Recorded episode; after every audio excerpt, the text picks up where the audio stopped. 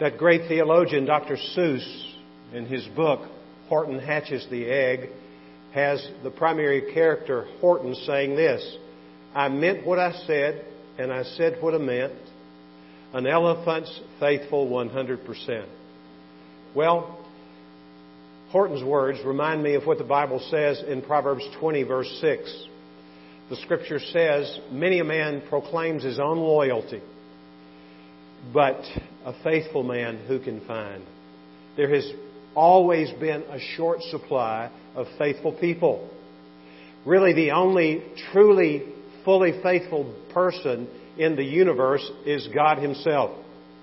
If you will find your place with me for a moment in the book of Lamentations, from which we just read, the third chapter, I'm going to do a little explanation and application of this passage of Scripture, beginning with verse 21 of chapter 3. A moment of instruction regarding the background of this statement. If you and I had only read through verse 20 of a, the book of Lamentations, we would be sad. This was written by the one who is described as the weeping prophet, Jeremiah, the great man of God. And what he saw brought him to his knees in sorrow. He was despondent. He was grievous. He was a man who was deeply depressed when he surveyed what once was the great city of David, Jerusalem, he saw nothing but a wasteland. He saw its inhabitants starving to death. He heard little children crying out in the streets for food. And he even knew that there were mothers whose children had died of starvation who had cooked their own children and cannibalized their own children. The temple the residing place of God had been destroyed. It was thought among the Jews that the temple would never be destroyed because it was the temple which was chosen by God to be the place where His presence and power rested most significantly. In 701 BC, Sennacherib, who was the great emperor of the great Assyrian Empire, had come with his forces against Jerusalem. And somehow Jerusalem had been able to escape without the destruction of the temple to God and the city itself, including the walls. But in 587 BC, the emperor Nebuchadnezzar of Babylon had sent his forces and they had demolished the city, creating the scene that I briefly and inadequately described in the city itself. That's the background. But let's see what happens in the mind and heart of this man. In verse 21 of chapter 3, he says, Yet this I call to mind, and therefore I have hope. What did he call to mind? Look what he called to mind, which instilled hope in a heart that was despairing. He goes on to write, Because of the Lord's great love, we are not consumed the word great love is really not adequate to capture the significance of the word itself. It's the great Hebrew word for the covenant love of God for his people. Jeremiah need, needed to recollect that great covenant love, to reflect upon the covenant love of God because of what his eyes saw and the despair of the people. And the degradation, actually, the people, not just in their physical being, not just in their psychological being, but more importantly, in their spiritual lives. For centuries, God had sent prophets declaring the word of the Lord. And they had repeatedly, complacently refused to hear the word of God through the prophets. But he remembered what God had promised. Not only did he remember the great love that God had promised, his covenant love, which he was not going to abandon, even though it may have seemed at the time that God had abandoned his people. He goes on to say here in verse 22, the second part, for his compassions never fail. the very reflection upon the fact that God's compassions would never fail. The word which is translated compassions in Hebrew was the word which was used to describe a mother's womb in which the child she was carrying lived. It speaks of the tenderness of a mother's love. Sorry, guys, but the tenderness of a mother's love and the sacrifice of a mother in love for her child is bigger than ours because of what the mother is willing to do in terms of dealing with the changes which occur in her body when she becomes pregnant with a child. And then after the baby is born, all the things associated with mothering that child. This is in no way to minimize the importance of a father in a child's life. The word parent does not occur in the singular in our Bible. It's always in the plural. It's pretty interesting, isn't it? Because in God's mind, He knew the importance of both a mother and a father. But the compassion of a mother is incredible. And so, as Jeremiah reflected on the loving kindness of God, the Hesed is the word in Hebrew, and on this compassion, he was brought to a place of having hope. There's instruction for us.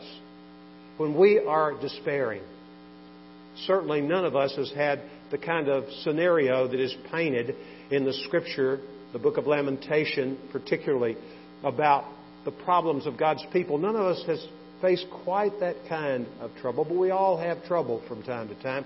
And when we get in the dumps, the doldrums, when we despair and are depressed, what we need to do is to remember the love of God for us through His Son, Jesus Christ, and how that continues to be our situation.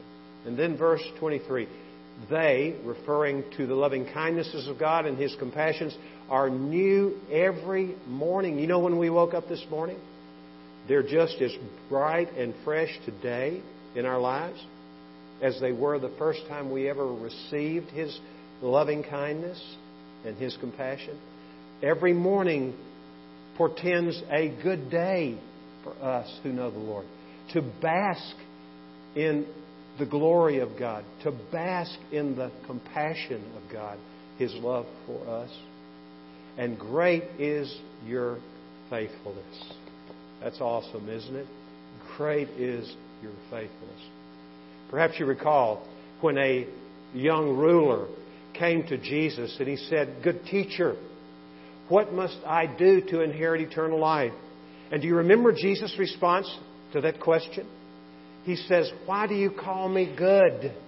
There is none good but God. Some people have latched on to that response of Jesus to say, There, Jesus was not God, or at least he had no consciousness of God. To the contrary, Jesus was really testing the man. He knew who he was.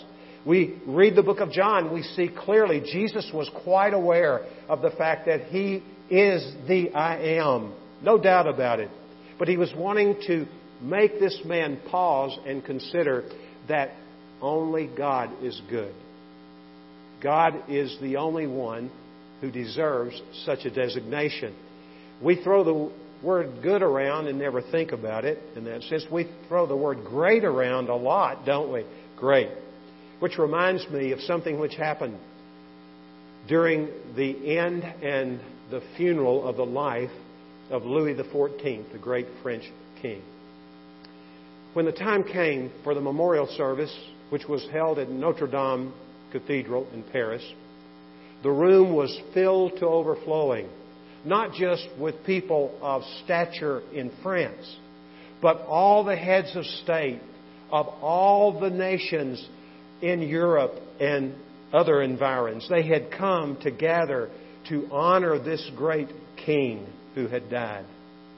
And then, when the man who had been given this enviable responsibility, some would call it an unenviable situation to declare the funeral oration, his name was Jean Massillon.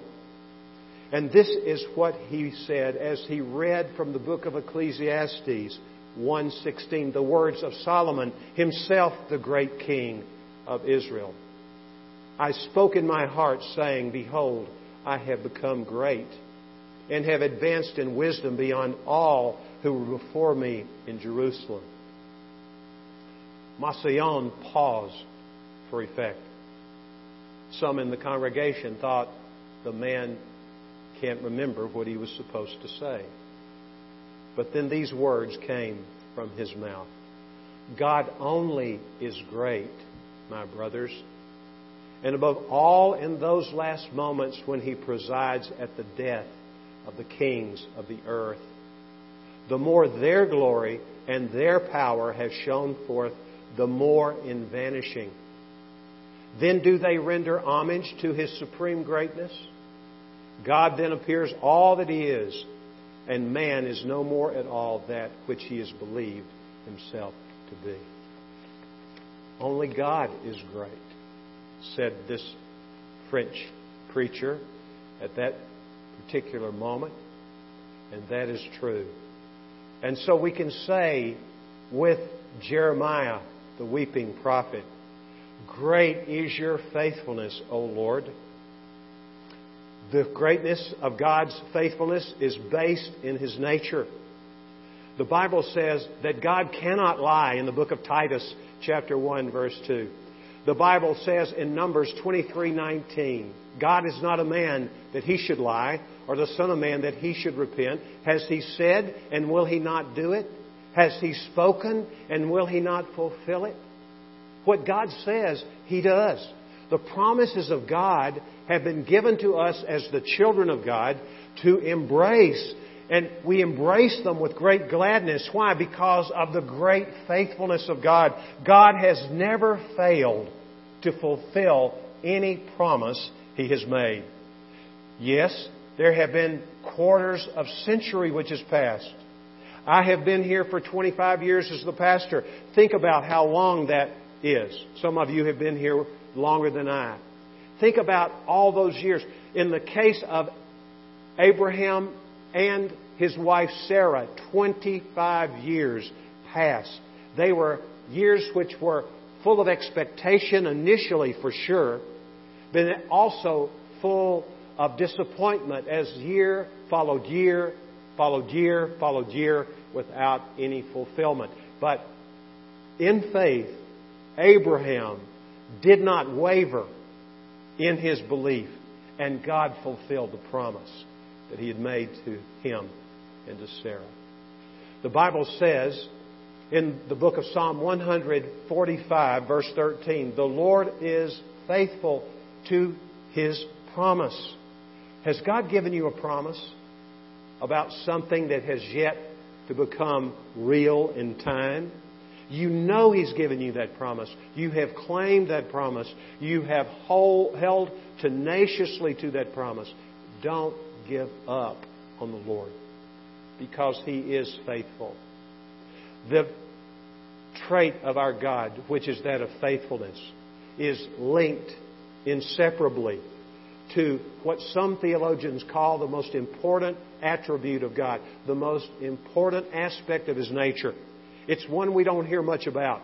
But I tend to agree with those who say that the immutability of God is His most important feature.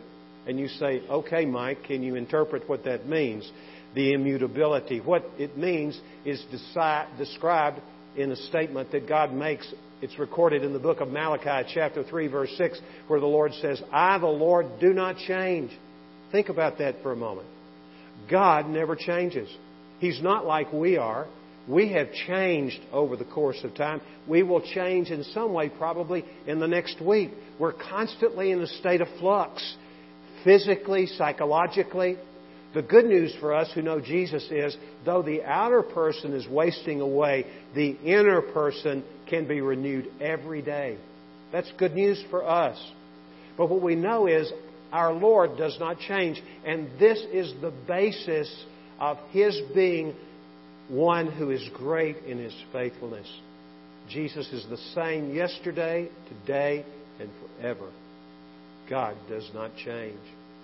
This is why we can count on His faithfulness. Now we're going to look at a couple of primary ideas in Scripture regarding the faithfulness of God. Here's the first The greatness of God's faithfulness is seen in the way He relates to His children. I'm going to look at four passages of Scripture with you which have embedded in them the statement, God is faithful. The first three do, and the third also refers to His faithfulness. We're going to look, first of all, at the fact that God pardons us. In 1 John 1 9, you know this, many of you can quote it. If we confess our sins, He is faithful and just to forgive us our sins and to purify us or cleanse us from all unrighteousness. Have you ever paused to truly meditate on that passage? We have access to God's forgiveness whenever we sin because we have one who is our high priest.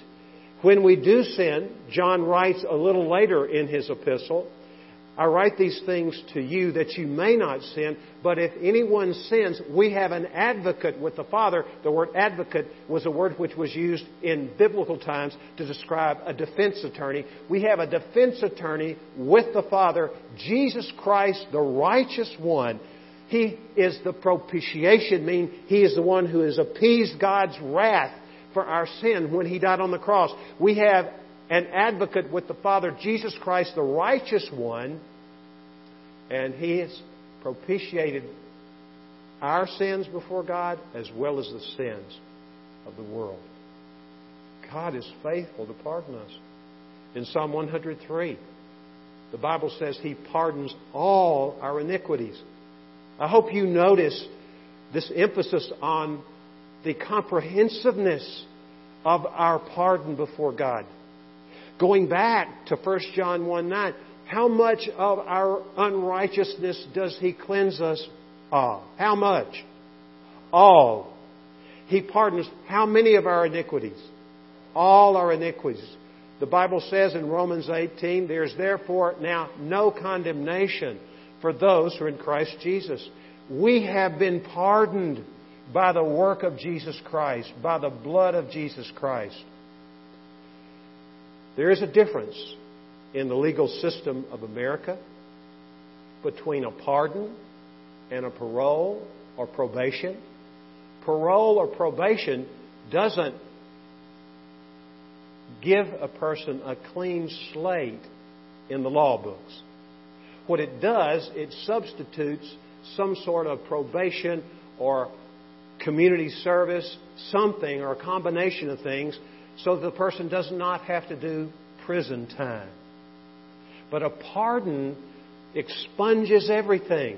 It exonerates the person as if the person had never committed the crime, no matter how much crime or how heinous the crime has been. That is the power that is given to the President of the United States to do such a thing. Paul Manafort, many of you know the name. He was the campaign manager for President Trump for some time. He is now serving a part of a seven and a half year sentence for crimes that were against the federal government.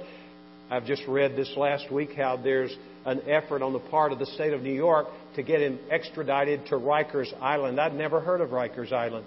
But just the headlines and the little things that were said made me want to know more because the headline said this is the hardest core place to go when you're a prisoner in the state of New York. Son of Sam was sent there. Some of you remember that name. The man who assassinated John Lennon was sent there. Other notorious people, mafioso associates are found there. Gang members are there. It's a place where there's a lot of violence. It's a terrible place. My research revealed that 13 different prisons are on this island. It's not just one Rikers Island prison. And the reason officials in New York State want to get Manafort extradited is so that he can be tried in a court of law by the state of New York.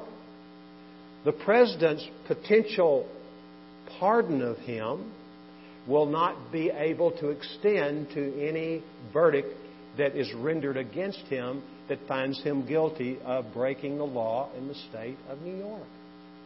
Our God has pardoned us, and there's no place in the universe any other court can be convened by the devil who accuses us day and night to accuse us of our sin. Why? Because our God is faithful. He will cleanse us and has cleansed us if we know Christ of all unrighteousness, not because of anything which we have done, but because of what God has done. Allow me one illustration. I'm tempted to give many from Scripture. The one which comes to mind immediately is that of the Apostle Peter. Do you remember Peter? Do you remember the conversation that Jesus had with Simon Peter just a few hours before Jesus was arrested and just a few more hours before he was crucified on the Roman cross? Do you remember that? And if you do, you remember what Jesus said to Peter Simon, Simon, Satan has gained permission to sift you like wheat. From whom would he have had to gain permission? Pilate? Caesar? Caiaphas? Annas? No, he had to get it from God Himself. God had to permit it. And look what Jesus goes on to say Simon, Simon, Satan has gained permission to sift you like wheat. I have prayed for you, Simon Peter. And I'm saying when you return from your sin, your failure, strengthen the brothers. And you know how Peter protested, right? He said, All these other guys, they may turn tail and run, but you can count on me, Jesus. But Peter was right with the bunch, wasn't he, when the time came? Just a few hours later. He was sincere when he said what he said, but he didn't depend on what the Lord said. He listened not to the Lord himself, and it was bad news. Let me ask you a question. Did Jesus pardon the sin of Simon Peter? Did Jesus take the denial of himself and turn it into something good in the life of Simon Peter? Let me be more personal. Did Jesus take the denial of Peter of himself and turn it into something good for you today? Why, yes. Because, in fact, what Jesus had predicted came true. Remember, what Jesus promises comes true. What did he promise him? When you return. He knew that Peter would return. And he knew that Peter would be used to strengthen the brothers. He knew that Jesus, Jesus knew that Peter would become the preacher of arguably the greatest sermon next to Jesus' teaching ever preached, the sermon at Pentecost, when 3,000 people were saved in one fell swoop. He knew that. Simon Peter was not put on probation. He was not told to stand in the corner. Now understand, as it was true in the case of David, I was reading this morning about David in the book of 1 Kings, chapter 15. And in that book, it talks about how David was a man who followed the Lord with a whole heart, except in one matter. Just one matter. And how awful that matter was. The scripture says that David had Uriah, his close associate, struck down to cover up David's own sin of stealing the wife of that man Uriah. In that one matter, he sinned. When he was confronted by Nathan, the prophet of God, about his sin, and David had tried to cover it up. He'd done everything within his power not to be exposed, but the Bible says in the book of Numbers, be sure your sin will find you out. We might as well come clean with God and go forward and accept His forgiveness, not nonchalantly, not to treat sin lightly. Because when David writes his penitential psalm, we find in the 51st psalm, he says this, Against you and you only have I sinned. When you and I finally understand how great the mercy of God is, how great His faithfulness is, what He has done for us, when we see God, when we grow in our knowledge of Him, then we will not take sin lightly. As David says in one of his Psalms, he says, My sin troubles me. That is indicative of a person who understands who God is in His faithfulness and His mercy, and who grieves in his or her own heart when she or he, in fact, sins. So, what Nathan said on behalf of God to David when David said, I have sinned against the Lord. That's all he said. I have sinned against the Lord. Do you know what the prophet said? The Lord has forgiven you. The Lord has forgiven you. However, there are consequences to our actions that last the rest of our lives in this world. Not in eternity, but in this world. And David paid a high price, didn't he? But the good news is that he was pardoned of his sin. And what a relief that was to him. Have you ever been pardoned of your sin before? Have you ever felt the relief that comes when you remember what God promises because He is faithful and just to forgive you of your sins when you confess your sin? Then He has wiped the slate clean.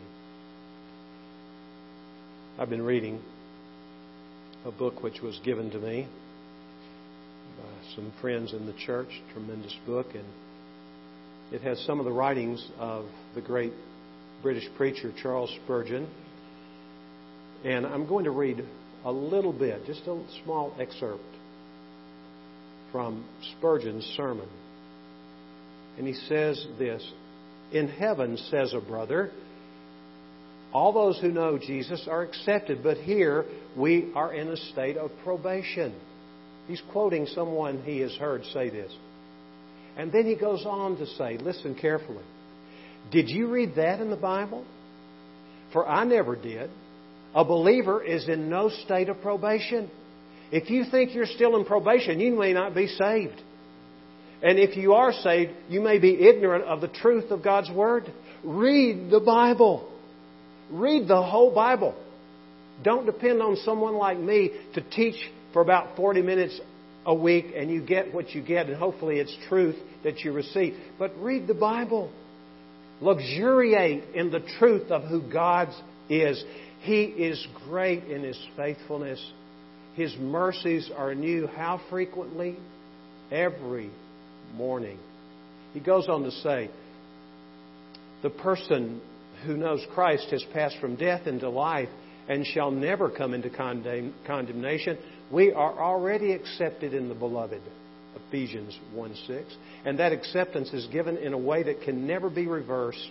The Redeemer brought us up out of the horrible pit of depravity, and He has set our feet on the rock of salvation, and there He has established our paths. Therefore, should we not, as the accepted of the Lord, do His will on earth as it is in heaven?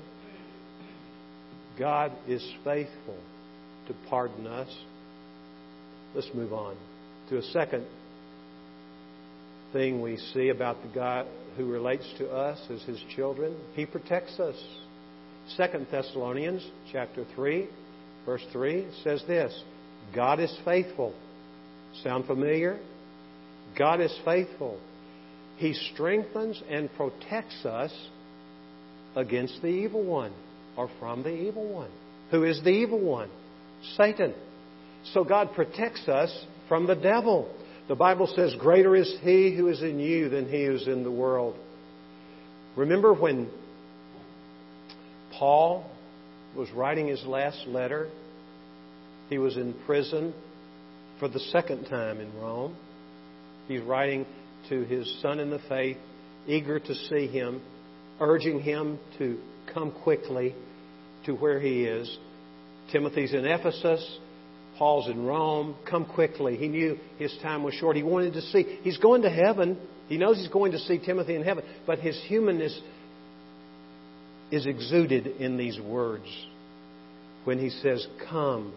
But in that closing part of the book of 2 Timothy, we hear him say these words When I stood in court, everyone had deserted me.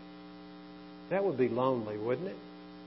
In the court of Nero, the infamous, the insidious Nero, emperor of Rome. He was alone. But then he caught himself. In the next line, he writes, But the Lord had not deserted me. The Lord was with me, and He delivered me from the lion's mouth.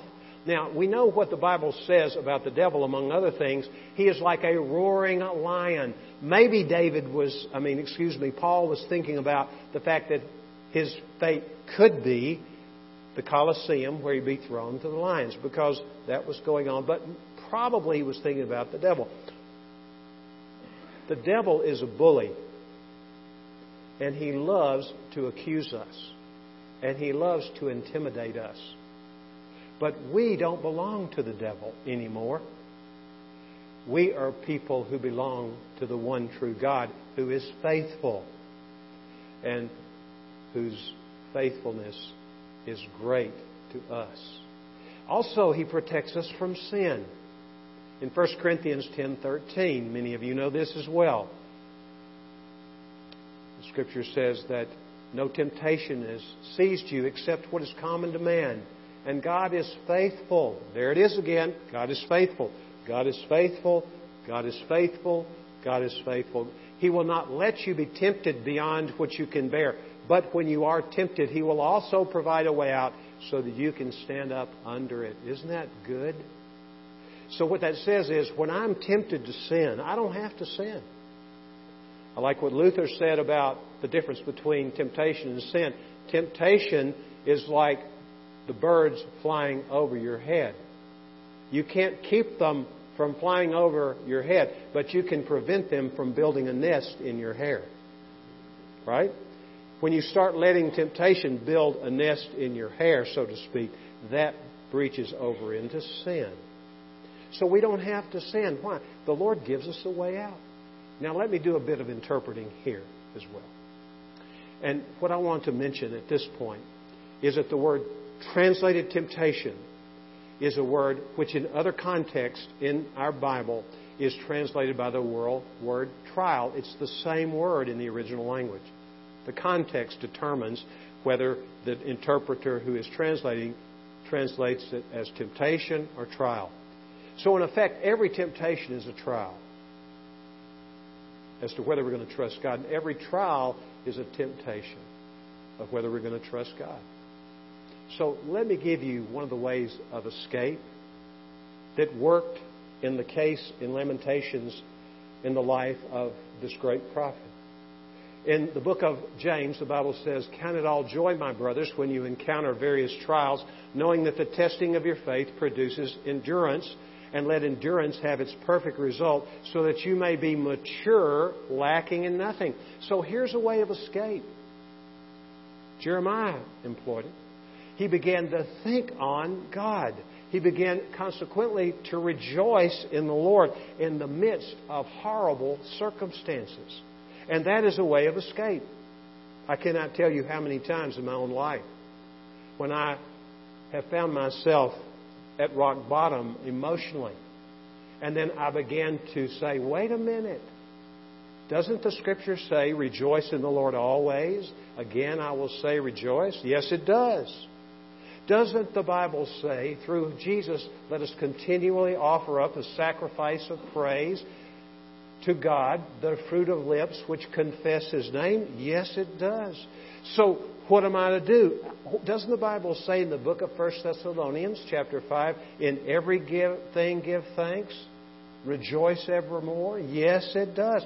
So, come on, Mike. Why aren't you obeying me? This is a way out. This is your way of escape begin to praise the Lord. And amazingly, the peace which passes all understanding guards my heart and my mind in Christ Jesus.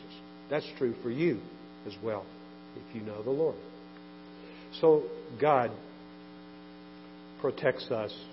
Daniel's three friends, remember? Shadrach, Meshach, and Abednego. Remember what Nebuchadnezzar had declared? There had been this huge idol representing him. And whenever his band began, began to play a certain tune, everybody within earshot was to bow down and worship the idol, in effect, worship Nebuchadnezzar.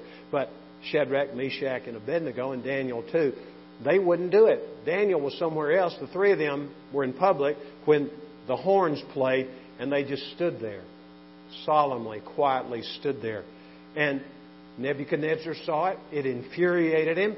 He ordered that his attendants would take these men, heat up the fiery furnace seven times harder, hotter than normal, and throw these boys into the fire.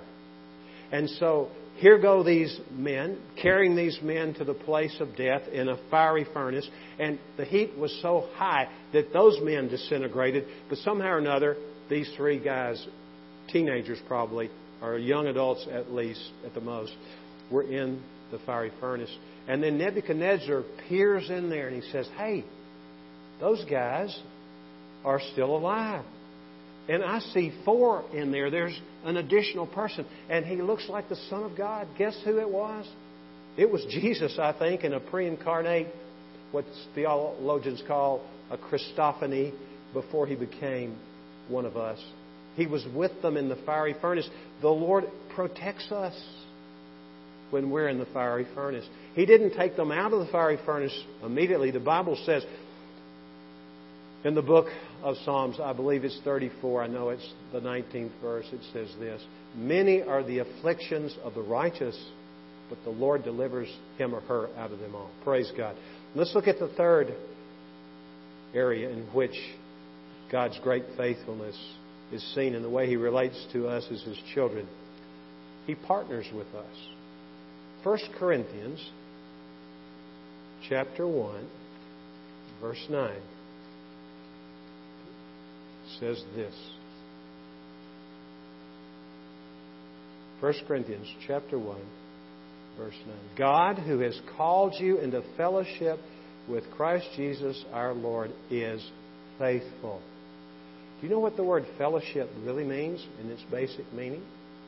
If we were going to Luke chapter 5, what we would discover in Luke chapter 5 is that Luke describes a relationship which Peter and James and John, the sons of Zebedee, had with one another. They were in a fellowship of fishing. Fellowship means partnership. We have been called by God into a partnership, fellowship with Jesus Christ, the Son of God, our Lord. Let that sink in for a moment. We are called to walk with the Lord in partnership. Fellowship is partnership. It's so important to have fellowship, isn't it? To be together with other believers. But we fall short of what genuine fellowship is if there's not some mission in mind. How are we're going to serve the Lord. How are we're going to be means of carrying forward the gospel. The Apostle Paul says to the Philippians, I thank my God every time I remember you. In all my prayers, I always pray with you. Now, catch this because of your partnership with me in the gospel. Would you like to venture a guess as to what the word partnership is? It's the word koinonia, the common word for fellowship, partnership. And what was the partnership? Circling the gospel, preaching and sharing the gospel. So we're in a partnership with the Lord Jesus Christ. We have fellowship. It's sweet, isn't it? To have time alone with the Lord. He invites us to that every day. It's imperative that we accept the invitation. He says, Here I am, I stand at the door and knock. If anyone hears my voice and opens the door, I will come into him and dine with him, have fellowship with him, and he or she with me. The Apostle Paul talks about the partnership that he and Apollos and Peter had with God in the founding and the development of the church at Corinth. He said, I planted, Apollos watered, and he said, but God gave the growth. But they were partners with him. Look, this is our opportunity too. We can partner with the Lord. This is why you are being encouraged to ask God, give you one person. Ask God, give me one person, Lord, in whom I can invest, whom you could use me to introduce to the Lord Jesus Christ. Partnership with the Lord. Here's the fourth way in which the great faithfulness of God is seen in the way He relates to us. He preserves us. 1 Thessalonians 5 23 and 24 say this Now may the God of peace Himself sanctify you entirely, and may your spirit and soul and body be preserved complete until the day of Christ Jesus.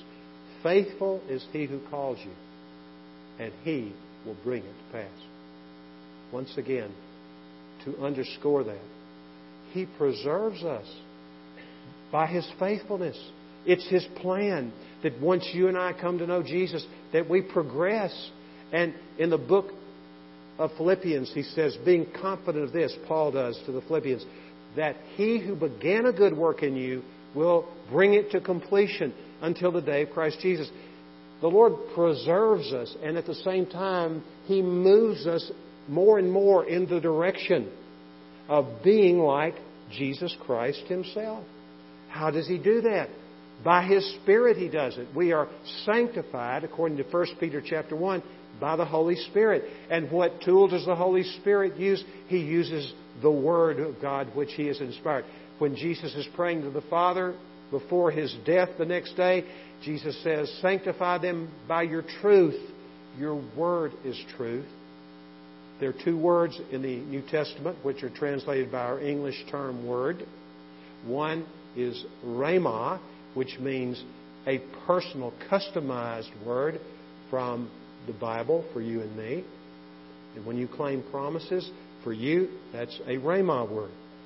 The word which Jesus uses in John 17 17, where he says, Sanctify them by your truth, your word is truth, is the word logos. Logos is the word used for everything from Genesis 1 1 to Revelation 22 21. This is all God's Word. Whether you and I ever pick it up and read it, it still remains God's Word. And God uses the whole counsel of God to preserve us and to move us into a deeper walk with the Lord. Are you getting a sense this morning about the immense greatness of the faithfulness of God. How encouraging it is, isn't it? To think about this. These are life changing truths. As we finish, we'll take a little more time to look at the greatness of God's faithfulness as it is seen in the way His children relate to one another. We are the recipients of the greatness of God's faithfulness. He has pardoned us. He has protected us. He has partnered with us. He has preserved us, and He will continue to do those things in our lives. But He wants us to be reflective of that. Ephesians 5 1 and 2 say this Be imitators of God, therefore, as dearly loved children, and live a life of love. Do you sense that you are loved today by God based upon what we've looked at in Scripture? Do you have that sense? Are you deepening in your appreciation of the love of God for you? Well, what are we to do as a result? We're to be imitators of God. In Galatians 5 22 and 23, catalog the various aspects of the fruit of the Spirit. There's one in there that relates to our message today. At least it's the word faithfulness. The Holy Spirit is faithful because He's God. God the Father is faithful, obviously. He is God. Jesus is faithful. So we have the Spirit of God indwelling us, do we not? Who sanctifies us? The Holy Spirit. Who indwells us? The Holy Spirit. What does the Holy Spirit want to do? He wants to fill us. That means He wants to control our lives. And when He does, we see in our lives love, peace, joy, peace, patience, kindness, goodness, and faithfulness. And that faithfulness expresses itself through us. It's the faithfulness of the Holy Spirit. It's really God who does it through us. It's His work. Remembering what I mentioned earlier, where Paul says, I will not presume to speak about anything except what God has done through me. This is the miracle of the Christian life. God lives in us by His Spirit. Jesus' life gets out of us into other people's lives. Look at these four things. They're predictable based on what we've seen.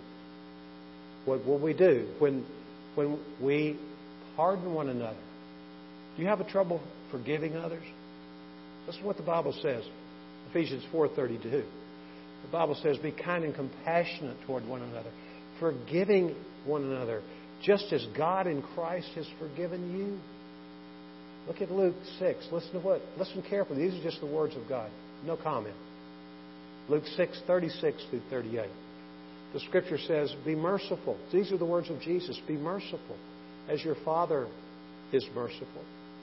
Do not judge, and you will not be judged. Do not condemn, and you will not be condemned. Forgive, and you will be forgiven. Give, and it will be given to you. Pressed down, shaken together, running over. For with the measure you give, it will be given to you. Now, that's a great passage. You've heard preachers preach on that last about giving money. And it applies to that. But the context is not about giving money. It works for money, but it's in the context of giving what? Mercy, pardon, forgiveness. We live in a world that's a fallen world. We, as believers, even though Christ lives in us many times, we still offend other people. And God wants us to forgive people who have offended us. 1 Peter 4 8 says this it says that love covers a multitude of sins. Therefore, Peter says, under inspiration of the Holy Spirit, love one another deeply. Do you love your brothers and sisters in Christ deeply? It covers a multitude of sins. It Doesn't turn its head away and say, oh, it's okay. Do whatever you want to winking at somebody when they're in sin. It's okay. No. Hopefully that's been established today already. But people who sin are battered and beaten by their sin. And so we who are spiritual, Galatians 6 1 says this. It says, Brothers, if anyone is caught in a sin, you who are spiritual should restore him gently. We are in the restoration business here in the church. To restore our brothers and sisters who have been caught, really, trapped is the word, in the sin. And we're to go to them humbly but courageously and confront them with the truth of God's Word about behavior that they exhibit, attitudes which they display, in hopes that they would be restored. Romans 5 5 says, The love of God has been shed abroad in our hearts by the Holy Spirit who's been given to us. We have Holy Spirit living in us, Holy Spirit of God, and He can empower us to forgive each other. Here's the next one. Also, the way we relate to each other when we protect one another. Here are a couple of ways, there are many, that we can protect one another. Simply put, pray for one another. That's what James 5:16. To pray, for pray the protection. Jesus prays for our protection. He says, protect them, talking about us, from the evil one. We can pray that for each other. That's protective, isn't it? And that's what we're to do. He prays that in John 17. Then Hebrews 3:13 says, "Encourage one another today as long as it is called today, so that your heart may not be hardened by the deceitfulness of sin." We need encouragement every day. And we can protect each other in our homes. If you live in a home where you're married and both partners are married, look, married man, married woman, encourage your spouse every day. Encourage him or her with the Word of God. Encourage him, encourage her with the truth. Here's the third way. And remember, we're reflecting God's faithfulness when we do this. When we, as the children of God, partner with one another. Hebrews 10 23 and 24 talks about let us not give up meeting as some are in the habit of doing, but let us encourage one another, and all the more as you see the day approaching. Ecclesiastes 4:10 says, "Pity the man who falls and has no one to pick him up.